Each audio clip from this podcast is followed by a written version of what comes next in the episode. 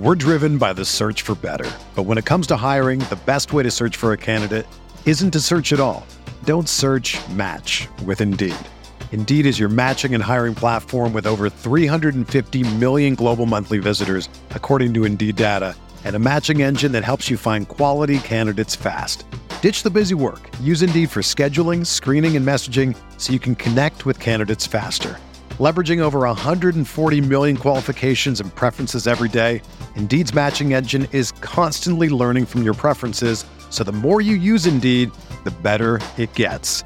Join more than 3.5 million businesses worldwide that use Indeed to hire great talent fast. And listeners of this show will get a $75 sponsored job credit to get your jobs more visibility at Indeed.com slash BlueWire. Just go to Indeed.com slash BlueWire right now and support our show by saying that you heard about Indeed on this podcast. That's Indeed.com slash BlueWire. Terms and conditions apply. Need to hire? You need Indeed. difficult to do. And the Giants have not really been a great run fitting team uh, since Wink got here, outside of how they improved on counter gap with Bobby Okereke and, and uh, Micah McFadden. But against these these mobile quarterbacks, man, they just they just really struggle. And and Kayvon Thibodeaux as the read defender in this game specifically. Yeah. He was taken advantage of quite often. This was probably the worst game that I've seen of Kayvon Thibodeaux since he was maybe even a professional, but definitely this season. Yeah, that's where I want to start there. It was what I would consider to be Kayvon's worst game definitively for me. And also just a weird game, I thought, from Kayvon. It felt like, and multiple times he looked gassed on the field. I felt like that last drive the Eagles had, um, or the drive after the Giants scored uh, the, the Tyrod Taylor bomb touchdown, the entire defense just looked gassed to me completely. Just out of breath, out of energy on the field too often. Um, Kayvon, you know, as that read defender, did not have a great game. And in general, I just think he wasn't great in this game. Obviously, the stats bear it out as well. Not much from him from a pressure standpoint. I'm trying to get the number right now for Tibbs. Tibbs was, well, he had three total pressures, but, you know, that was on, let's see, a uh 31 pass rush snaps so so not very good there and obviously you know even worse when it comes to kind of against the run in this game from Kayvon Thibodeaux you hate to see that, Nick. You hate to see such a strong second season from Thibodeaux that was gaining a lot of hype for good reason around the midseason point when he had reached that that double digit sack mark for the first time any defender had under Wink Martindale in a while, if not ever, maybe. Um, might be ever. And then to have it kind of lose steam like this, because you want to go into the, even though I do believe every season is a new one, and I'm not personally a big believer in carrying over momentum, I still like to go into an offseason with the feeling that uh, player's trajectory is going upward. Um, and I'm not so sure we can feel that way with Kayvon right now or Azeez Ojulari, who you mentioned as well. Um, who just I just think it was a bad game for Kayvon. I'm not I'm not quite sure. there. I just think it was a bad game, and I think it's a tough. I don't assignment. think he was great last game though either, or the last mm. few games is kind of where yeah. I don't think he was as bad as this by any the, means. But. The Saints' game plan though was to eliminate Kayvon. Mm-hmm. Now there were a couple plays in this game against the Eagles where they had a tight end who helped chip. For me, it was more the run defense and not even just as a read defender. Being the read defender is difficult. You know, you're put into yeah. a, a, conflict position. You have to make a decision. And excellent players like Myles Garrett and Micah Parsons, they can they can rise above that. Kayvon Thibodeaux is not quite there yet, and that's fine. But also, you just saw him glued to blocks. There were a couple plays against yeah. like Jack Stoll and and he's backup tight ends, Grant Calcaterra, who's like uprooting him and and getting him out of position. And, and it's just at, at, that point, maybe it's like is he scared that Jalen Hurts had the football and he, and he had to like shade to the outside, which left the B gap more open. I'm not entirely sure. But it, it o- overall and all encompassing, I came away just being like, ah, damn, man. And just from a run defense standpoint, I think Kayvon Thibodeaux has been a much better than what we saw. And with Azeez, look, Azeez Ojulari isn't a great run defender, and, and that's that's fine. I think one of the big things heading into the offseason the Giants need to explore, and this is something that we've brought up in the past, is got to find another edge rusher. Now, sure. I would love for Azeez Ojulari, and I think he can be a starter, but I would love for the Giants to find a young edge rusher to pair with Kayvon Thibodeaux, and you could put Azeez Ojulari into that pass rushing specialist mode where I think he would absolutely kill. Doesn't mean he doesn't have to play on first down, but now you can have an actual rotation instead of uh, relying on these two and then Jihad Ward or or whoever else you're going to put out there. Tomon Fox was out there, I believe. Like, like, a bunch of players where you're just like, oh shit, he's back on the team. Cool. Boogie right. Basham, where did he go? You know, it's just it's uh it's been a it's been a mess at uh overall for the Giants this entire season, and the edge room can be grouped into that. Although I will say I don't believe Kayvon Thibodeaux is, is, is lost steam. I just think this is, was a disappointing performance. Yeah, I guess. I mean, lost steam can be you know viewed yeah yeah that's true in a mm-hmm. bunch of different ways. I feel like he had a lot of steam earlier this year, but it is what it is. I'm more concerned with things like the run defense taking a little bit of a step back. It feels like in this last half, though. Again, a lot of it to me seems like there are times where they're just gassed on the field because they've been mm. on the field so much. Um, so on that side of the ball, I was thinking about that and the Giants' defensive line. The other side of the ball, I was considering the decision to go to Tyrod Taylor in the second half. And yeah, Taylor did not have his best game. One, you know, he's rusty as hell. Two, he didn't have reps with the first team offense this week. And yet, once he kind of started to get going and get those reps, and he missed the Waller throw and he missed the Barkley throw, he came out with an explosive touchdown throw that, quite frankly, I don't really think any quarterback besides him on this roster is making. I know other people will point to a few throws that have happened over the years. I don't know how many of them have been led into space. I'm still waiting for the day day where a wide receiver is going to consistently run under a throw for the Giants, like Slayton did on that touchdown pass. And I want to see more throws where receivers are kind of running under them. The ball's being led into space. The ball is, you know, thrown with a trajectory so the receiver can run under it and then, you know, trot into the end zone. And I thought that throw was an amazing, explosive throw by Tyrod Taylor to give the Giants kind of a spark and a chance to maybe compete in this game. Without this play, the Giants have no shot in this game. That's pretty obvious. It was a 70 yard touchdown throw, their longest of the season by far. Um, and they were obviously not going to be driving down the field for a touchdown at that point. I think everyone realizes that. It's a beautiful throw. The Eagles defense sucks, by the way.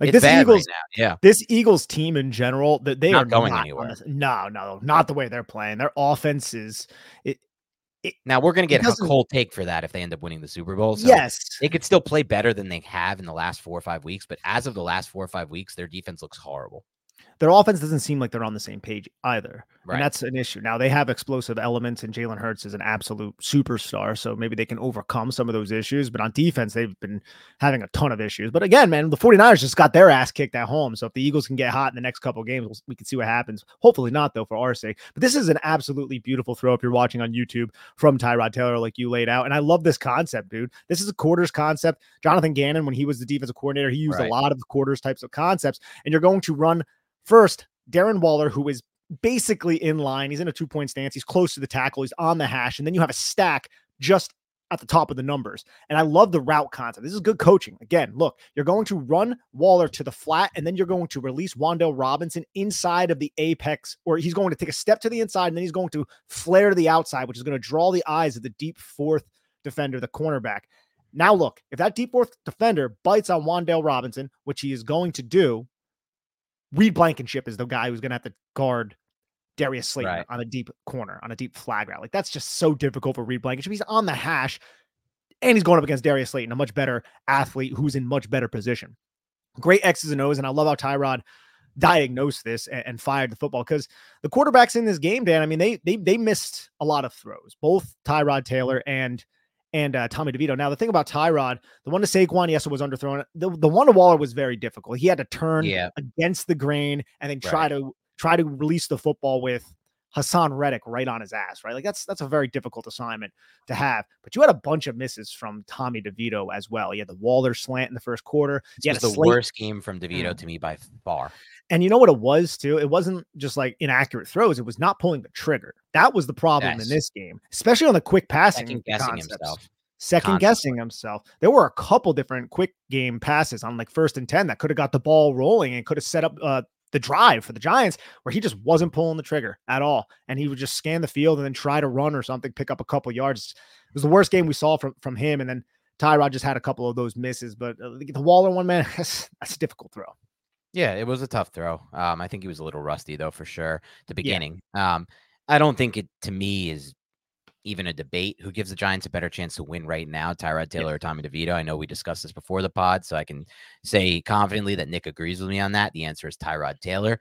I also think for me, Nick, I'm past the point of of thinking that Tommy DeVito really has any value to this roster. If I'm going to be honest, long term, and I and you could get mad at me for that, but it's just an opinion. Am I allowed to have opinions? I think that's the point of the show, and not you, Nick. I mean the people listening. I know. In my opinion, I don't really see much long term value to him. I think he's been exposed. He's been figured out.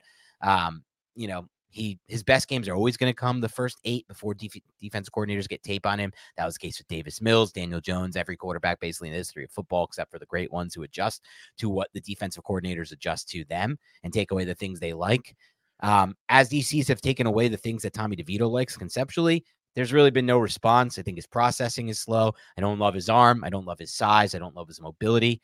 Uh, there's not too much for me to bank on. If I'm going to go for a long term developmental quarterback, I don't just need a guy who grinded out a win against the Patriots when his team had three turnovers and the Patriots missed a field goal in field goal range and threw a pick in field goal range, or won a game where, you know, the defense, the Giants defense against Washington had six turnovers. That's not what I'm looking for wins. I'm looking for developmental traits. I want traits. I want arm talent, mobility, processing from a mental standpoint, pocket manipulation. That's what I want for development at quarterback, not winning a random football game against shit teams like Washington and Patriots.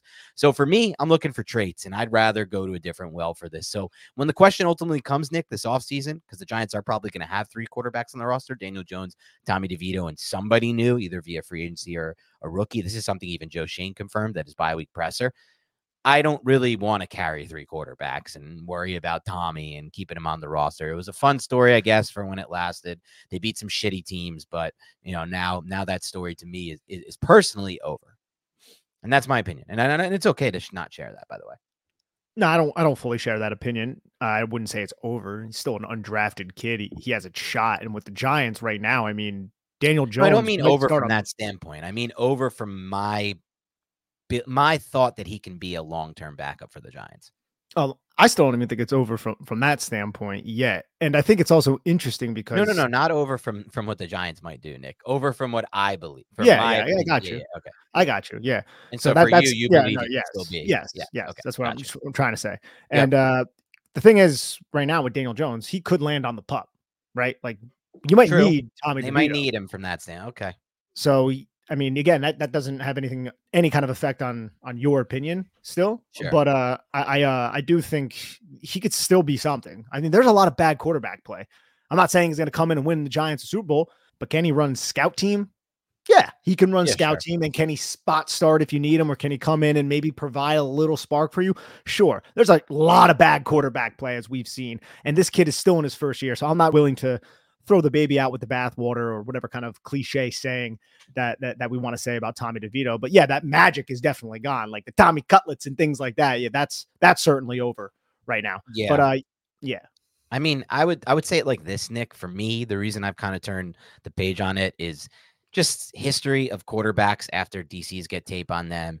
And then also this stat. I mean, the Packers defense over the last three weeks has given up 851 yards, a 72.9% completion rate, seven touchdowns, and zero interceptions with a quarterback rating of 132 to Tommy DeVito, Baker Mayfield, and Bryce Young. Bryce Young being on that yeah. list. So it just reminds me a lot of that Minnesota game. And, oh, and if we if we try to overestimate it again, what it might mean, or you know, one game against a bad defense, what it might mean, it just feels it, it feels it feels likelier to me that Tommy DeVito is not your long-term backup QB2, or at yeah, least not one that I want to bank on moving Yeah, forward. that's that yeah, that could easily be the case as well. And one thing, if we want to talk about Tommy DeVito and some of his shortcomings and just the Giants' overall game plan against the Eagles, he's still like has thrown what like five passes over the middle of the field can't like, throw. He can't see the middle of the field at all. He can't process it. He can't process it. Yeah, and uh, the Giants' entire offensive game plan here was zone read to Saquon Barkley. They sprinkled in a couple counter runs Some with screens being the fullback, and then screens and stuff outside the numbers. And I yeah. love that he's throwing from the pocket outside the numbers. But if that's all you're throwing and you're not attempting over the field, then you're not using every blade of grass.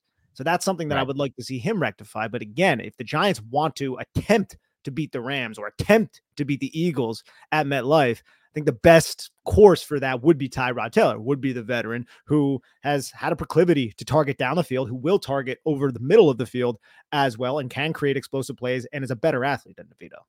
Yeah, all those things. I will say this: I, w- I want to be fair to Tommy. There are some things he's done well, I think, on tape, um, outside of just that Green Bay game. Because again, I that Green Bay matchup's tough one for me. It's so easy, but it's. I think he does a solid job of not bailing right from pockets for a lot a lot of the plays. And that's something Jalen Hurts, by the way, I tweeted about this yesterday, Nick. you know, after Nick Bosa put that out there, like we know how to beat, the book is out on Jalen Hurts. You just got to not give him the B gap to run through, and you got to try to make him bail right from the pocket it, I saw that a lot against the Giants, especially in the first half from Jalen Hurts. And that's something I give DeVito credit for. I saw some good examples over the last four weeks of DeVito where he, you know, would would reset the pocket. He'd stay within the pocket. It's always better if you end up resetting the pocket, finding your new launch point from within that pocket because it gives you both sides of the field. You can throw anywhere from that point. When you roll right to bail, which is something Daniel Jones had a big problem doing this year and all of his career except for the 2022 season, you just cut off half the field that way. And then all the routes are breaking back toward the quarterback. And guess who else is breaking back toward the quarterback? Every defender on that side of the field. And every defender who was maybe not on that side of the field is also moving in that direction. So it's just not a good plan long term to do that. And so I do want to give DeVito credit. I think he's done a solid job compared to what I've seen from most Giants quarterbacks of, you know, staying within the pocket, resetting it and manipulating it in that way. Yeah, and you got to keep everything in the context here. Like this is still a very young quarterback who's only starting yep. what is like fifth game or yep. something. So yes, the magic is over right now, and it probably should be Tyrod time, but that has not been confirmed yet by Brian Daboll as of Tuesday in his press conference. But it's a short week. We'll see who's getting this tip of the cap against the Rams and uh, Sean McVay, who I think might have a little bit of fun with Wink Martindale's defense. We're driven by the search for better, but when it comes to hiring, the best way to search for a candidate isn't to search at all. Don't search match with Indeed. Indeed is your matching and hiring platform with over 350 million global monthly visitors, according to Indeed data, and a matching engine that helps you find quality candidates fast. Ditch the busy work. Use Indeed for scheduling, screening, and messaging so you can connect with candidates faster. Leveraging over 140 million qualifications and preferences every day, Indeed's matching engine is constantly learning from your preferences so the more you use Indeed, the better it gets. Join more than 3.5 million businesses worldwide that use Indeed to hire great talent fast. And listeners of this show will get a $75 sponsored job credit to get your jobs more visibility at Indeed.com slash BlueWire. Just go to Indeed.com slash BlueWire right now and support our show by saying that you heard about Indeed on this podcast. That's Indeed.com slash BlueWire. Terms and conditions apply. Need to hire? You need Indeed. Another day is here, and you're ready for it. What to wear? Check. Breakfast, lunch, and dinner? Check. Planning for what's next and how to save for it? That's where Bank of America can help. For your financial to-dos, Bank of America has experts ready to help get you closer to your goals. Get started at one of our local financial centers or 24-7 in our mobile banking app. Find a location near you at bankofamerica.com slash talk to us. What would you like the power to do? Mobile banking requires downloading the app and is only available for select devices. Message and data rates may apply. Bank of America and a member FDIC. What's going on, Big Blue Banter listeners? I'm excited for the football season for several reasons. And one of those reasons is Prize Picks, which is North America's largest independently owned daily fantasy sports platform. And it's so simple to use. Instead of battling thousands of other players, including professionals, sharks, and people who are going to exploit you, you pick more than or less than on two to six player stat projections and you just watch the winnings roll in. It's very simple to play and gives you a little extra skin. I've set my picks in less than 60 seconds. There are so many stats to choose from, and the withdrawals of funds are easy and quick. Dan and I will be adding a segment to our show before every game where we pick our favorite stats, more or less yards or touchdowns, what have you, and we'll be discussing why from a scheme, matchup, and game theory perspective. I love their promotions and how easy their interface is to operate at prize picks. I may select more on tackles for a loss from Bobby Okereke or Kayvon Thibodeaux next game. They also do other sports as well. It's a really cool experience. Please join Dan and I in the fun of prize picks. Go to prizepicks.com slash banter and use code banter for a first deposit match up to $100. Again, go to prizepicks.com slash banter and use code banter for a first deposit match up to $100. You will not regret it. Make Little Caesars, the official pizza sponsor of the NFL, part of your game day. There are few things better in the world than kicking back, watching some football, and biting into some delicious Little Caesars pizza. Order online during our Pizza Pizza pregame, one hour before and three hours after NFL kickoffs, plus all day on Sunday. And get ready for some football and fun. Choose your favorite Little Caesars pizza or pick the toppings you crave. Old World pepperoni, pepperoni, extra cheese, Italian sausage, olives, onions, pineapple if you're into that. Put it on half the pie, the entire pie. There are so many other options that I don't have time to name. Slap that on a round crust, a thin crust, a stuffed crust, a Detroit style deep dish. Either way, you win. And speaking of winning, everyone scores with convenient delivery or our in store pizza portal pickup. So grab some friends and enjoy a few slices during the game. There's also the financial factor when it comes to the decision the Giants are going to have to make, whether it be go with Tyrod Taylor or Tommy DeVito, because in Taylor's contract, uh, it contains playing time and performance incentives, according to Dan Duggan. He'd be in line to earn an additional one million if he started the final five games. And here's how the incentives are down: 40 to 49 percent of the snaps for the season would be an extra 250k. 50 to 59 percent would be 250k. He's at 25.7 percent. This was back on December 11th. That number has obviously grown, grown a little bit. Um, but it looks like he's going to have a tough time getting to that 50% number. I'm not sure if he can get to the 40% number, but he can also earn 250,000 extra for a 92.5 passer rating, uh, if he gets to a minimum of 224 attempts and 92.1 with 87 attempts, and an additional 250K if he can get to a 65% completion rate. Um, and he currently at uh, this was back then he had a 65.5% back on December 11th. This was when they made the decision to stick. He's still airing it out, man. I'd be checked down Charlie if that were the case. Yeah, to get that 250k, I know, right? I, I might be too. I might be considering that myself if I was if it meant two hundred fifty thousand dollars. That's a lot of money. Um, but maybe not as much to ath- pro athletes. Who knows? To us, it feels great. So I'm I'm I'm curious what will happen there as far as if that plays any role. But the Giants aren't typically that type of team. Nick, I know the Raiders did it last year with Derek Carr. Um, the Giants are not typically the type of team that really worries about that kind of stuff. So we'll see what happens there. But it'll be something to track this week. Will they go back to Taylor? I ultimately think the Giants will uh, start Tyrod Taylor against the Rams. Yeah, I think so too.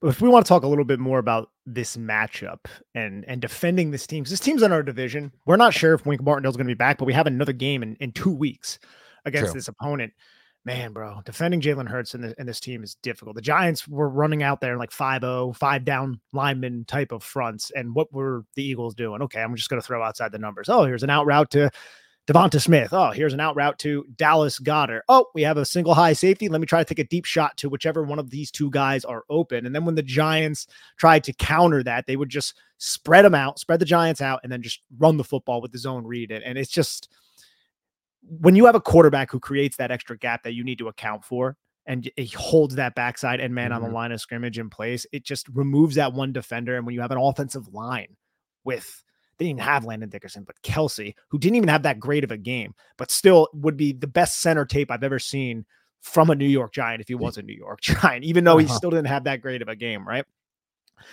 When you have all of those factors clicking for you, your offense is it's at such an advantage against so many different defenses, specifically this defense too. And our defense, we have some guys up front. We have linebackers who can actually fit the run now. Our safeties aren't inept filling the alley, but holy crap, man, some of those double teams are just fantastic. And then I look at the opposite side of the football. I see Jordan Davis, man, that guy's hard to move, bro. Like the, with some of those double teams. There was one drive, I think, with the Giants where, where they were running just inside zone, zone read, and things like that. And they were getting up to the second level. Saquon Barkley sprung a couple runs. Some of those linebackers, not not as much Darius Leonard, but the, but the other one that they put in there, I think 57 was his number. a little bit late to fill a couple times. The allowing... linebackers are bad. Yeah. They're in like a Giants esque linebacker yeah. type situation this season. They they were down both their linebackers. So Zach Cunningham and Nicholas Morrow did not yeah. play in the game. So if those guys were there, I mean, maybe it would have been a little bit better. But I felt like Saquon Barkley. Oh, oh, you give him a sliver, and if you're just a little bit hesitant as a linebacker, good luck trying to catch up to him. So the Giants were able to spring a couple nice runs through that. But all in all, man, this this entire game is just disappointing. This entire season has been disappointing. One thing that wasn't disappointing, though, I know I'm jumping around a little bit here. Jordon Riley. Mm-hmm. Jordon Riley had a had a rep against Jason Kelce that I put up on Twitter where you could see he controls Kelce with his inside hand. He gets double teamed. The guard ends up leaving, and and uh, Riley is on the inside shade part of Kelce, away from the guard double team. And you could see how Riley is controlling Kelce with that inside hand, stacks him, tosses him aside, makes a tackle. That's a seventh round pick, Dan, mm. that legitimately might be starting next to Dexter Lawrence next year. He has a real shot, I think, if you keep giving him reps and he keeps producing like this. It's not perfect. Like there are times where double teams take him off the line of scrimmage. I don't want to act like he's Dexter Lawrence out here, but this could be a seventh round contributor. And that that's not something that we've seen a lot over the last decade and a half as Giant fans. No, it's not. And it's a, it's a really positive development for the Giants and something that makes me consider, you know, if I were in the Giants position, would I consider the fact that, you know, how much value do we assign to the development of these players based on their coaches? For example, Andre Patterson, Giants yes. coach, responsible for Jordon Riley, who's flashed on film, responsible for DJ Davidson, who's flashed on film. These are both seventh round picks, or no, Davidson was a fifth, but yes. late round day three picks.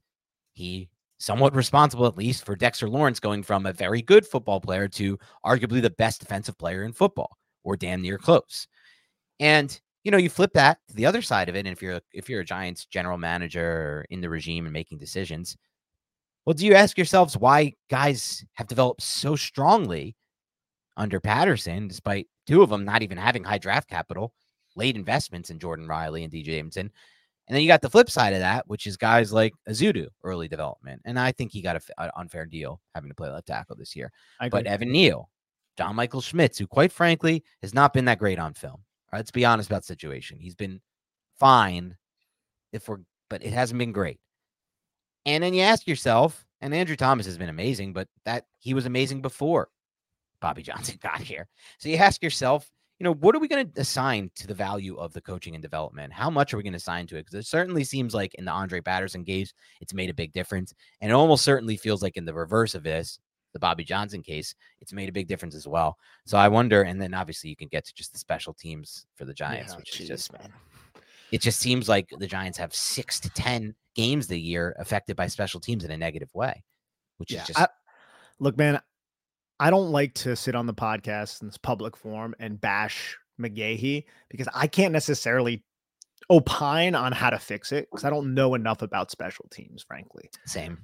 But I'll say this it's been pretty bad for a while and something's got to change. And I think mm-hmm. anybody could say that, right? My mom doesn't watch football. She could say that. So something's got to give at that point. Bobby Johnson, I'm not in the room. We made that clear on this podcast. We try to be fair to him. None of these young guys are developing.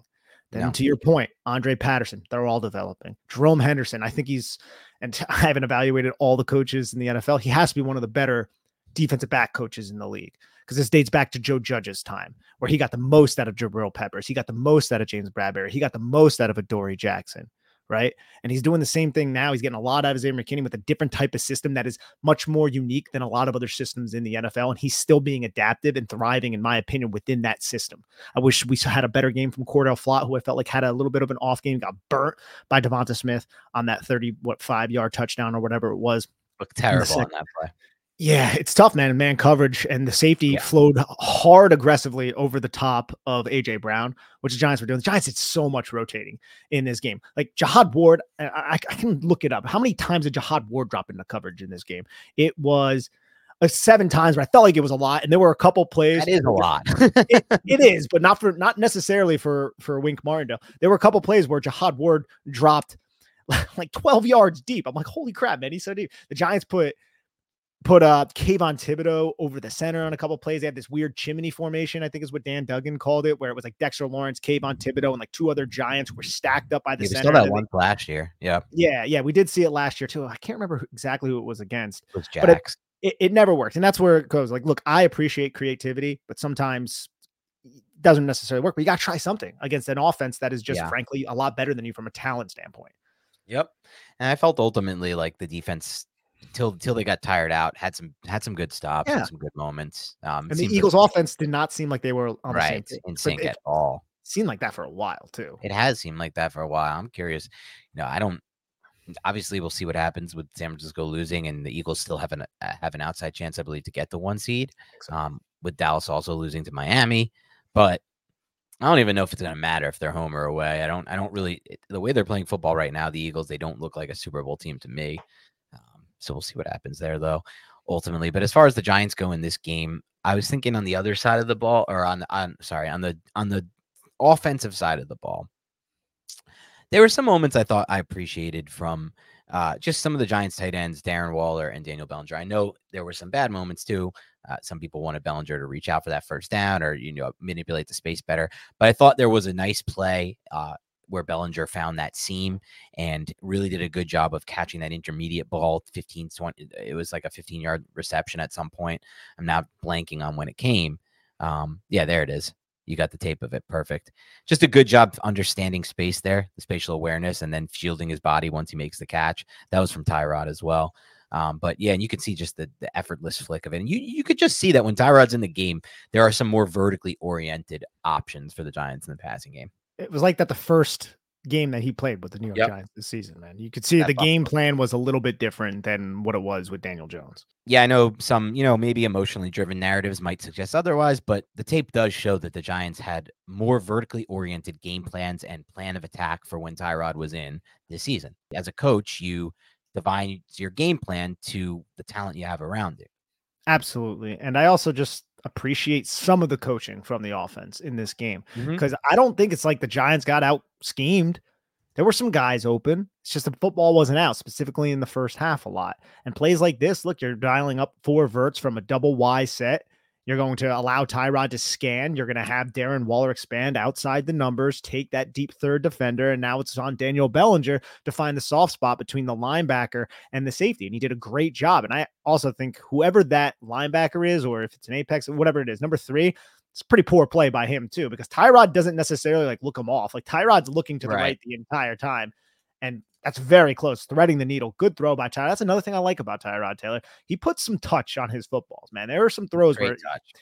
good touch, right? Like catchable footballs for his guys over the defenders. So I like how he is not careless with the football. Yeah, that throw was just the, from a trajectory touch standpoint, just over that defender, three, as you can see, but also then to the back shoulder to lead yep. away from the contact. That's exactly as a coach would teach that throw up.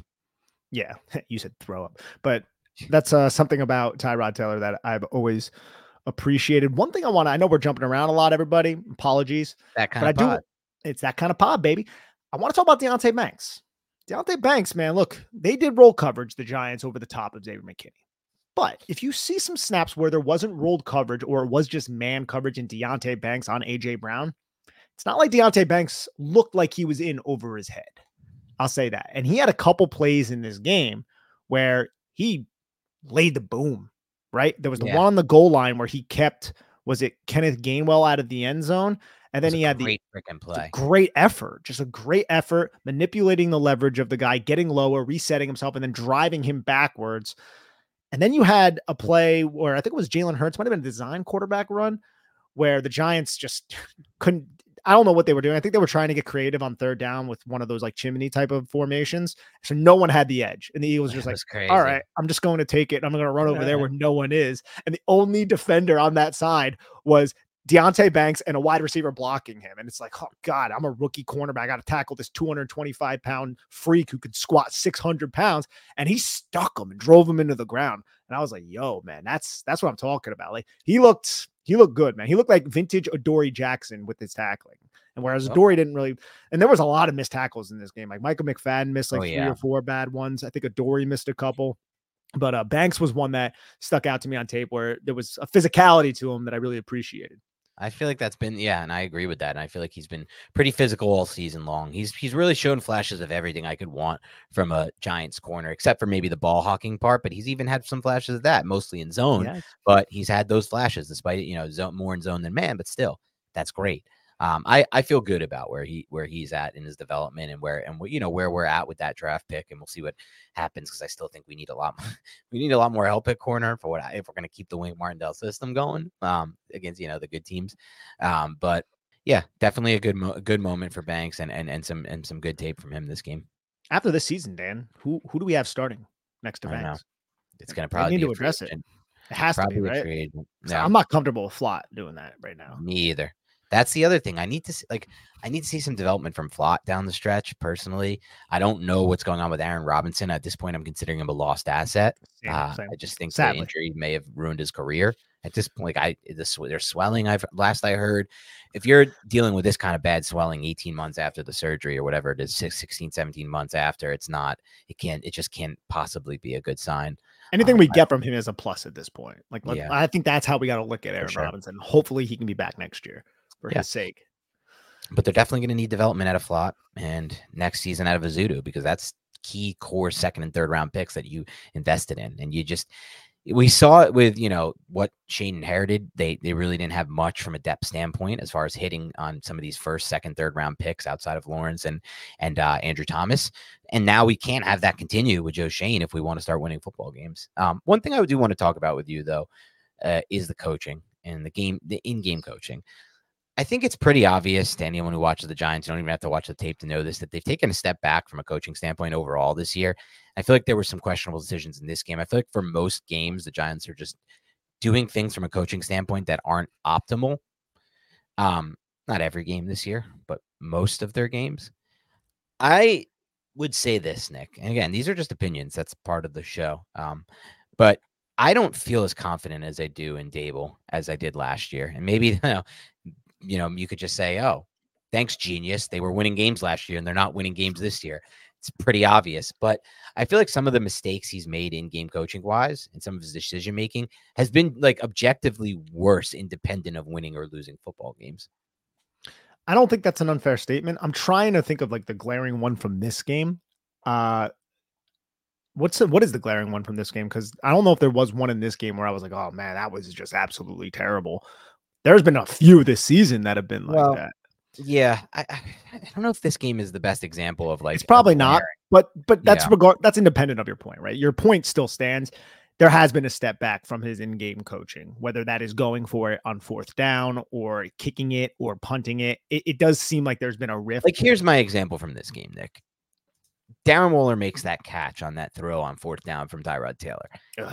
and he gets up and it doesn't even really look like Waller knows what's going on. If I when I rewatched, it, I thought I saw him opt to like with the timeout motion, not knowing he didn't have any timeouts left. I just feel like you know if you're really tuned in as a team at that point, you everyone is aware of what's going on in that situation. Everyone, not just Saquon. You don't just need Saquon Barkley to bully the ball back from the ref and walk it over. You are just rushing. And I know Waller was hurt on that. He was trying to get a play off or whatever, but you know, hurt or not, you got to rush that ball back to the official in the middle of the field and to the quarterback, and it's going to be a spike. You don't need to come off the field for that play. I understand Was you're hurt now. Was he concussed? Because he was like not hurt. Like he wasn't hit. Really, It didn't seem like it. Maybe maybe he was, and I'm mistaken. But from the video, it Uh. didn't look like the hit was was all that hard. And I'm not like you know trying to trying to say anything uh, contentious about Darren Waller, but it was just a very confusing and odd situation. Maybe he thought he had a timeout because I, thought maybe he It was like he went like this on the ground at one point. because I thought that he was hurt, but then I saw him on the next play, and I was like, "Well, how injured were you? Like, did something Right. happen? Did he get his bell rung?" So I was just very confused, and maybe maybe he did think he had a timeout. And look, ultimately, yes, that would fall on on Daboll. You got to, but like, does it? At the same time, like I understand, like fair. yeah, like you got to make Maybe sure everybody's on the same page. But it's like, dude, this is a veteran, one of the better tight ends of this generation, and he didn't know that you didn't have a timeout, and on fourth and eight that you came down with this awesome catch. If that's a situation, I mean, I'm willing to believe that he was just something happened. Maybe he was injured, had his bell rung. I'm, I'm not certain, but I was like, what the hell is going on? Like, get the football up and spike it. And Yeah. it was just, it was just wild. But they were, dude, yeah. But to your point, I, I think you're spot on with with losing a little bit of faith in Brian Daboll's ability to coach in game, not just because of the final product, though. Yeah, not just because of the final product, just because of individual things, and and and you know, it's been a trying year for him, obviously, and so we'll see what happens when he gets the reset next year. Um, How about the regard. officiating in this game, dude? Oh, the officiating was bad in No, this it was game. bad, bro. It was It bad. was. It was Big- that big-. Big Steve was throwing a fit, bro. Oh, oh, is that your daddy? no, your brother. Nah, no, that- no, no, that's my dad. Yeah, Big Steve. Okay. Little Yeah. Steve is my brother. Yeah, Little Steve is the brother. Okay. yeah, yeah. Um. Yeah. Well, it was bad. I feel like with me and officiating these days, Nick, I'm just like the officiating is so inconsistently bad across the NFL that I don't like to pinpoint the times it doesn't go the Giants' way. I think there are times it does go the Giants' way too, and we just don't yes. remember those as much. It's always like it. It always leads me back to what you know the famous saying for every uh, diehard you know true poker player is you always remember your bad beats, but you never remember the times where you bad beat the other player. You only yeah. remember the times where it went against you, and that's pretty much how it feels to me in general as a fan of football.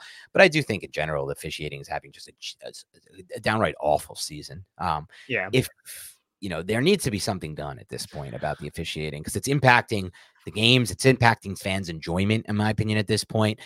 And, you know, is there any kind of sign of hope for a bunch of 60 year olds trying to run around and catch up with these 25 year old greatest athletes in the world? I doubt it. I don't think there's any hope for these guys, to be completely honest. It really feels to me like we need to go to AI officiating at some point very soon. Like we want good officiating. That's how we get it. That's crazy we're referring to these people these people. See, I'm already referring to them as people. We're screwed, bro. I know, it's so screwed when AI. no, but another topic for another podcast. To, the Giants and the Giants, but yeah, I'm not blaming obviously the officials. It's just it no, seemed like there were a lot of it's non watch, like the, yeah. the Wan'Dale Robinson, and maybe if the ball was placed a little the bit JMS better, would have got called. The JMS penalty was weird, but I think the worst one was the Bobby Okereke one. Yeah, because yeah, yeah, I get it. Like people hang on, and you you're you're very cognizant of it at that point with the clock ticking down. They didn't have a timeout, but the end game was Jalen Hurts. The ball was a fumble, and he thought he was. It was a fumble. fumble. Yeah, it was a fumble, and. Yeah. Jalen Hurts got rewarded for making a stupidest, stupidest thing right. That stupidest decision. No one should That's be rewarded. Like the clock runs no out.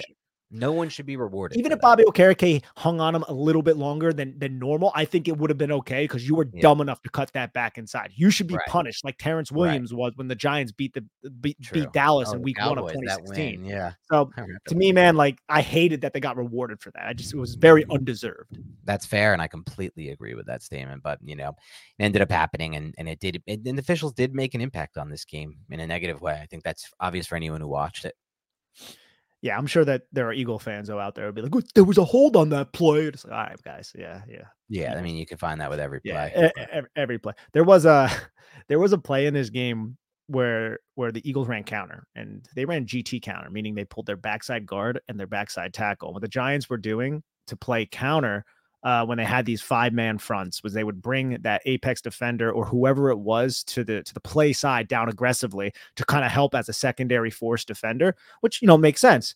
But that poor player was Cordell Flott in one of these plays. And I don't know if you know this tackle by the name of Jordan Mailata, who's about six foot eight, 300 and I don't know, like 40 pounds or something, steamed right over Cordell Flott. I don't know if you saw that. And I was it's like, such oh. a bad matchup. Yeah. Like, oh my God, that's just horrible. The Poor yeah. guy, man. But good, you know, kudos on him to have the cojones to be like, all right, here we go. You know, I got to take square this up. And the other, yeah. to square up, bro. we did. Yeah. Uh, any other thoughts on, on this game? Nah, this, this was a, this was disappointing.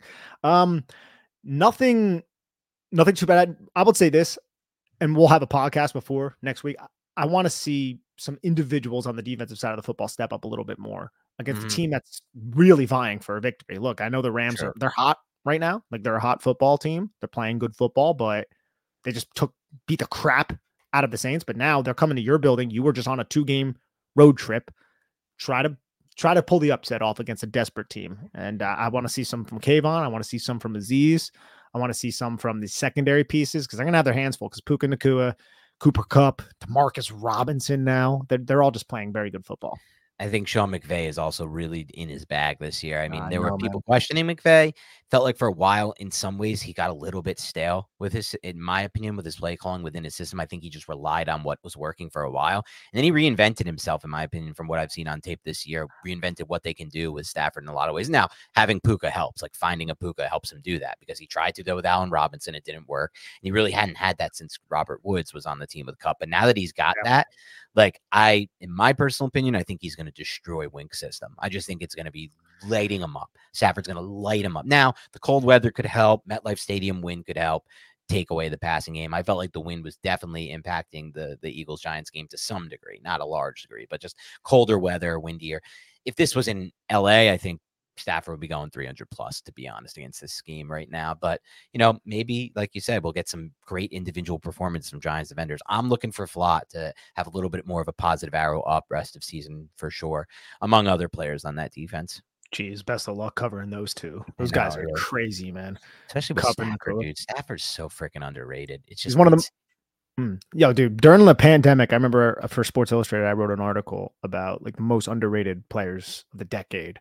He was the quarterback. Has to Matt, just all film. It's like Matt Stafford, and this is before he won the Super Bowl, so it wasn't, you know, this is when he was on the Lions. I was like, dude, this guy is like legit very good, like a very good quarterback yes. who's just been toiling away in Detroit. Made and, Kenny Golladay. Yeah. Made yeah. Marvin Jones. Because um, King King made King has King made so many receivers over his career. Like, yeah, Puka's awesome, but is he this awesome? Or is part of it that he has a quarterback who's a completely underrated mental processor post snap with a generational arm? That's what it is. It's a generational arm. He changes arm angles, he changes arm slots, he has better velocity than 95% of the quarterbacks, and he has great ball placement too. That's a generational arm with good processing skills. That's what I want a quarterback for the Giants eventually. Get me that. Find 30, a way. He's 35 you know, years old. Oh, get wow. me that. Get me something like that, please, at some point, so I can watch we, those throws for my team. We want our balls placed optimally. Yeah, there we go. What a great way to end this podcast today. Um, thank you for tuning into the Big Blue Banter Show. It's been a wild season. It's been a depressing year, let's be honest. But True. the good news is you've stuck with us this long and you still like our analysis and you like our takes, and more good takes are coming because our best content comes in draft season. That's how it is for this football team. Now, you could argue that our best content may have come last year when the Giants were actually good. And I'd say, yeah, the highest ceiling is when the Giants are good. But the reality the situation is we've had some bad years. So it's time to really eat during the offseason, during draft season. That's how I view it, Nick. And I'm excited to get into the prospects, most of whom we'll watch and evaluate and tell you about. Giants won't draft, but it is fun when they do end up drafting those guys that you evaluate. Deonte Banks, made my final mock draft last year as the Giants pick. They end up taking him. Nick and I spent podcasts worth on him. We did talked about him in the mock draft preview. We talked about him on his own individual podcast. And then obviously we do the tape once they draft that player. And so it's a lot of fun when it does work out. And I'll be excited, Nick, to get into some quarterback tape with you this offseason because you're gonna I'm gonna make you watch some Jayden Daniels. I'm gonna make you watch it. I'm gonna I, I want to watch. Not, not, I'm gonna say make you. I know you want to, but I'm when I say make, I mean I'm gonna be pushing my ass off for all quarterback Tillman. You're gonna have to, you know, barrel me down and, and talk me off the ledge of let's watch some receivers dude. Let's watch some offensive tackles too, because ultimately the Giants may not end up going quarterback. Uh, Defensive end and edges. Edge too. We're gonna have to watch some edges too. And sure. the other part about this, we don't even know who the coaches are gonna be. We don't know what coaches are gonna get canned, what coaches are going to get other jobs. It might not be Wink, it might not be Calf that, that might change some things, especially on the defensive side. It will. It will. There's a lot to get to. I'm excited for the offseason for it to finally be here. This has been a, it's been a rough it's been a rough final stretch, I would say, of the Giants season. At least we got that DeVito run of just like again, short term, but at least it gave us some joy for a short, you know, just something like, you know, after that Packers game, I felt like, yeah, oh, maybe this team could actually do it. It was short lived. The Saints destroyed the Giants, but you know, you felt like maybe they got some juice. Um, I'm looking for the offseason where I'll, I'll, feel like I get my mojo back. And I know you will as well, Nick, when we're evaluating the future. And as everyone always says in the offseason, spring hopes, is it spring hopes eternal or eternal? What is it? What's that line? Yeah, spring hopes eternal. Spring hope, hopes eternal for the New York football giants. Um, and so we'll, we'll, we'll lean on that as we move forward here. Thanks again. Have a great rest of your week and we'll talk to you soon.